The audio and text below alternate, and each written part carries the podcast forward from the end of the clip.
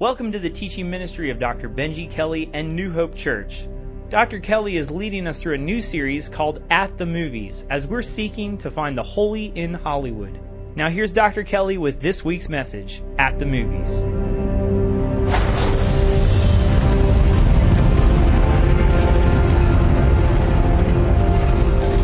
As a child, I still remember seeing Superman at the movie theater. I remember wanting to soar amongst the buildings and the clouds, wanting to be faster than a speeding bullet, wanting to be more powerful than a locomotive. I mean, church, I had the Superman shirt and all. And I remember the comic books that told of his story. Ah, Superman was the greatest of all superheroes. He had the ability to save anyone from anything. Sounds a lot like someone else we read in the scriptures. Someone else who came to earth from heaven. Someone who could save anyone from anything at any time. It's hard to miss the parallels between Superman and Jesus Christ.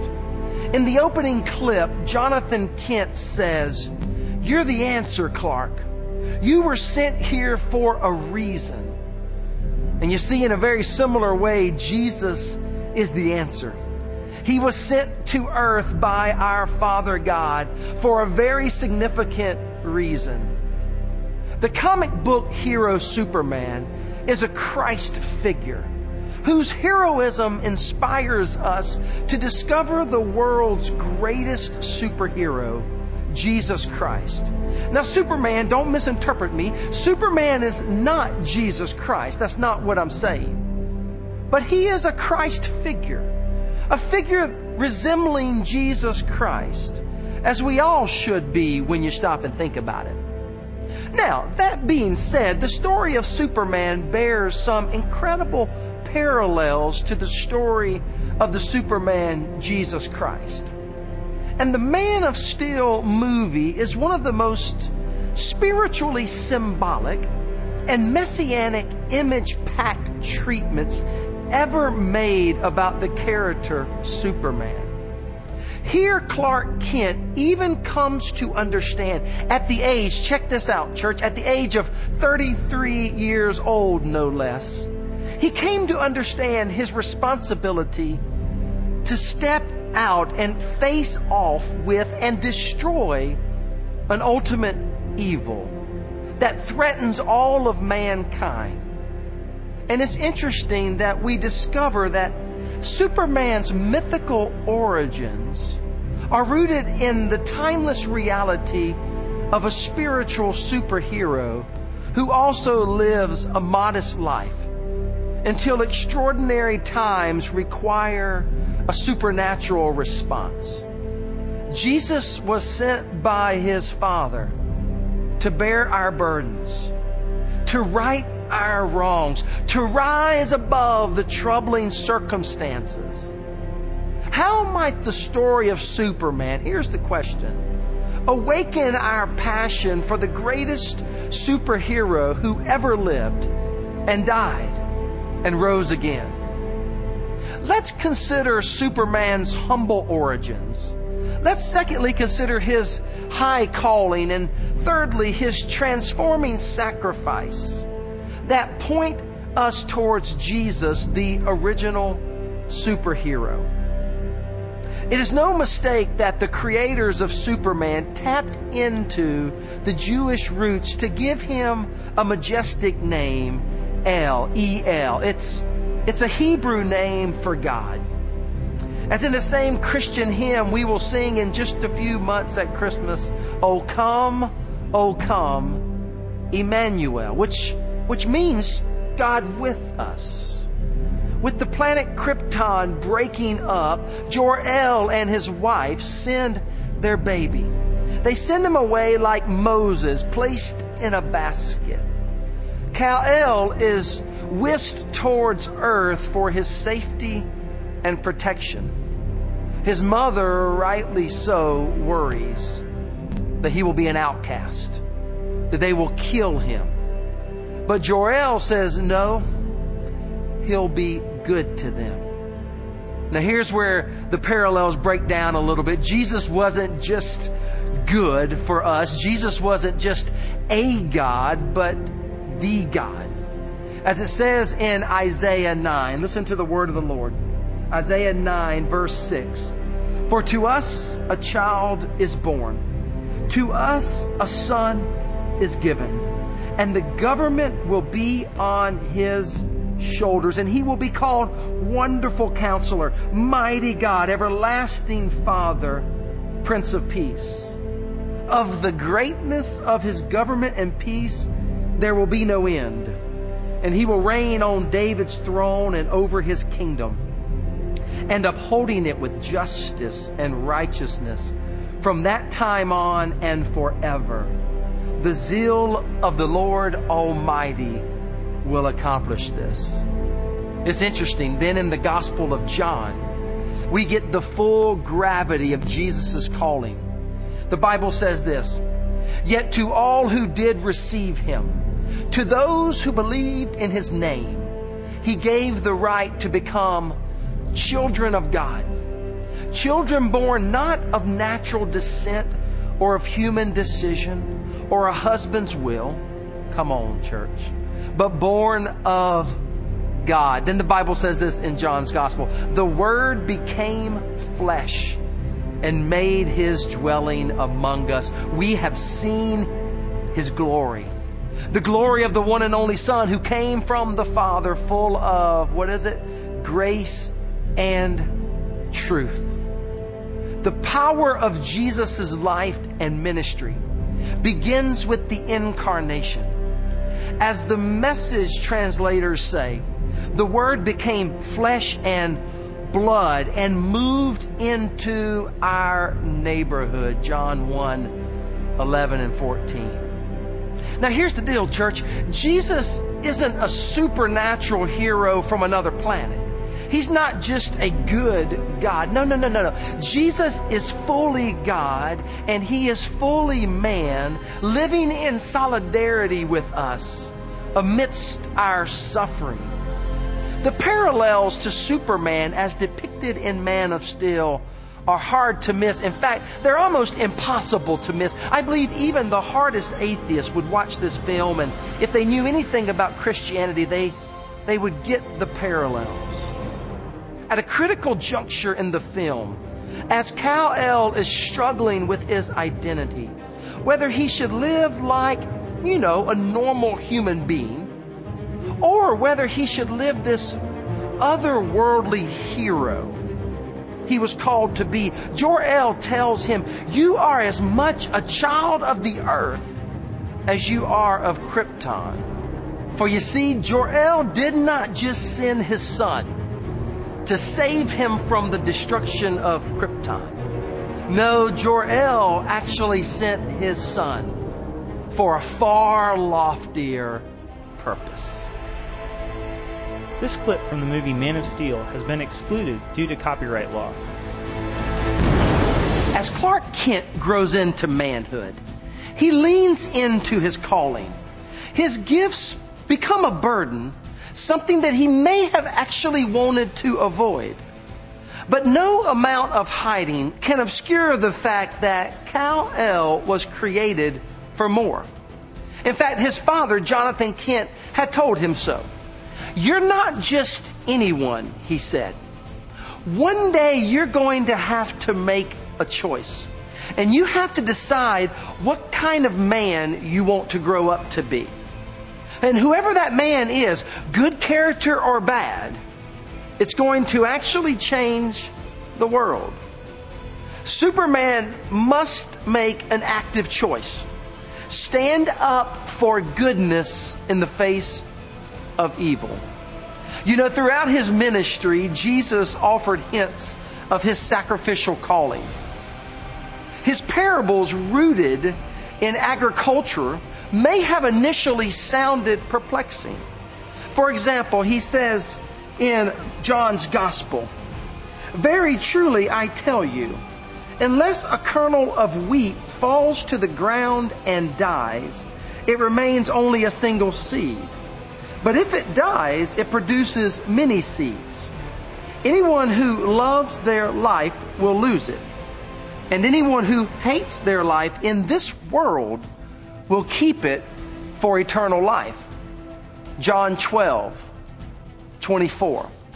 His disciples did not grasp the gravity of Jesus' teachings when he says things like this. He even says in Matthew's gospel, the Son of Man came not to be served, but to serve, and to give his life as a ransom for many. Matthew 20. Even in the words of ransom, you know it had to sound very foreign to the ears of Jesus' followers. Superman is confronted by a choice. General Zod from Superman's home planet of Krypton comes to Earth with vengeance on his mind. He offers an ultimatum to Kal-El. I say this surrender within 24 hours or watch this world suffer. The consequences, the potential for destruction are quite grave. Should Kal-El submit to such a formidable foe, shouldn't he stand up and fight this intergalactic enemy? And in making his decision, Superman turns to a priest for guidance. Superman faces grave consequences. Consequences that may cost him his life for the sake of the planet. And after he does turn himself in, he tells Lois Lane, I'm not surrendering myself to Zod. I'm surrendering myself to mankind. Sound like anyone you've heard about in the scriptures? You see, as we ponder the sacrifices Superman makes in the movie, it's worth asking ourselves what kinds of tough, costly decisions do we face? How much are we willing to sacrifice for others? We find echoes of these agonizing choices in the Garden of Gethsemane as Jesus engages in some soul searching. One of his disciples, Judas, had advocated armed rebellion against the Roman army. Yet Jesus pursues a different way. He pursues the way of the cross. It is a lonely road, as the Gospel of Matthew makes clear. And going a little further, the Bible says, Jesus fell on his face and he prayed, saying, My Father, if it is possible, let this cup be taken from me. Nevertheless, not as I will, but as you will. Matthew 26. And here we have the ultimate example of obedience. Although always fully aware of the bloody cost, check it out, church. Jesus decides to willingly submit himself to the Roman soldiers. Jesus is arrested and tried as a common criminal, sentenced to death for crimes he did not commit. He pays the ultimate price for our individual and collective sin. The one genuinely innocent man takes on the burden of a gravely fallen people. Let me say that again. The one genuinely innocent man takes on the collective burden for a fallen people, which would include you, and it includes me. The man of steel is faced with a very similar test. Should he lay down his life for humanity? Do we deserve such sacrificial justice from the Superman? The words of his father, Jor-El, resonate. You can save them. You can save all of them. This clip has been excluded due to copyright law. The Man of Steel shows us what sacrifice looks like in the mythical metropolis. Jesus shows us what sacrifice looks like in the historical Jerusalem. In his essay, Myth Became Fact, C.S. Lewis noted this. The heart of Christianity is a myth, which is also a fact. The old myth of a dying God without ceasing to be myth, comes down from the heaven of legend and imagination to the earth of history. It happens at a particular date, in a particular place, followed by definable historical consequences. That was written by the great C.S. Lewis. The Apostle Paul would put Jesus' life and death in context when he actually said this in Philippians chapter 2. In your relationships with one another, have the same mind that was in Christ Jesus, who being the very nature of God did not consider equality with God something to be used in his own advantage. Rather, he made himself nothing by taking the very nature of a servant, being made in human likeness and being found in appearance as a man. He humbled himself by becoming obedient to death, even death on a cross. Now look at what the Bible says in Philippians 2 verse 9. Therefore, everybody say, therefore.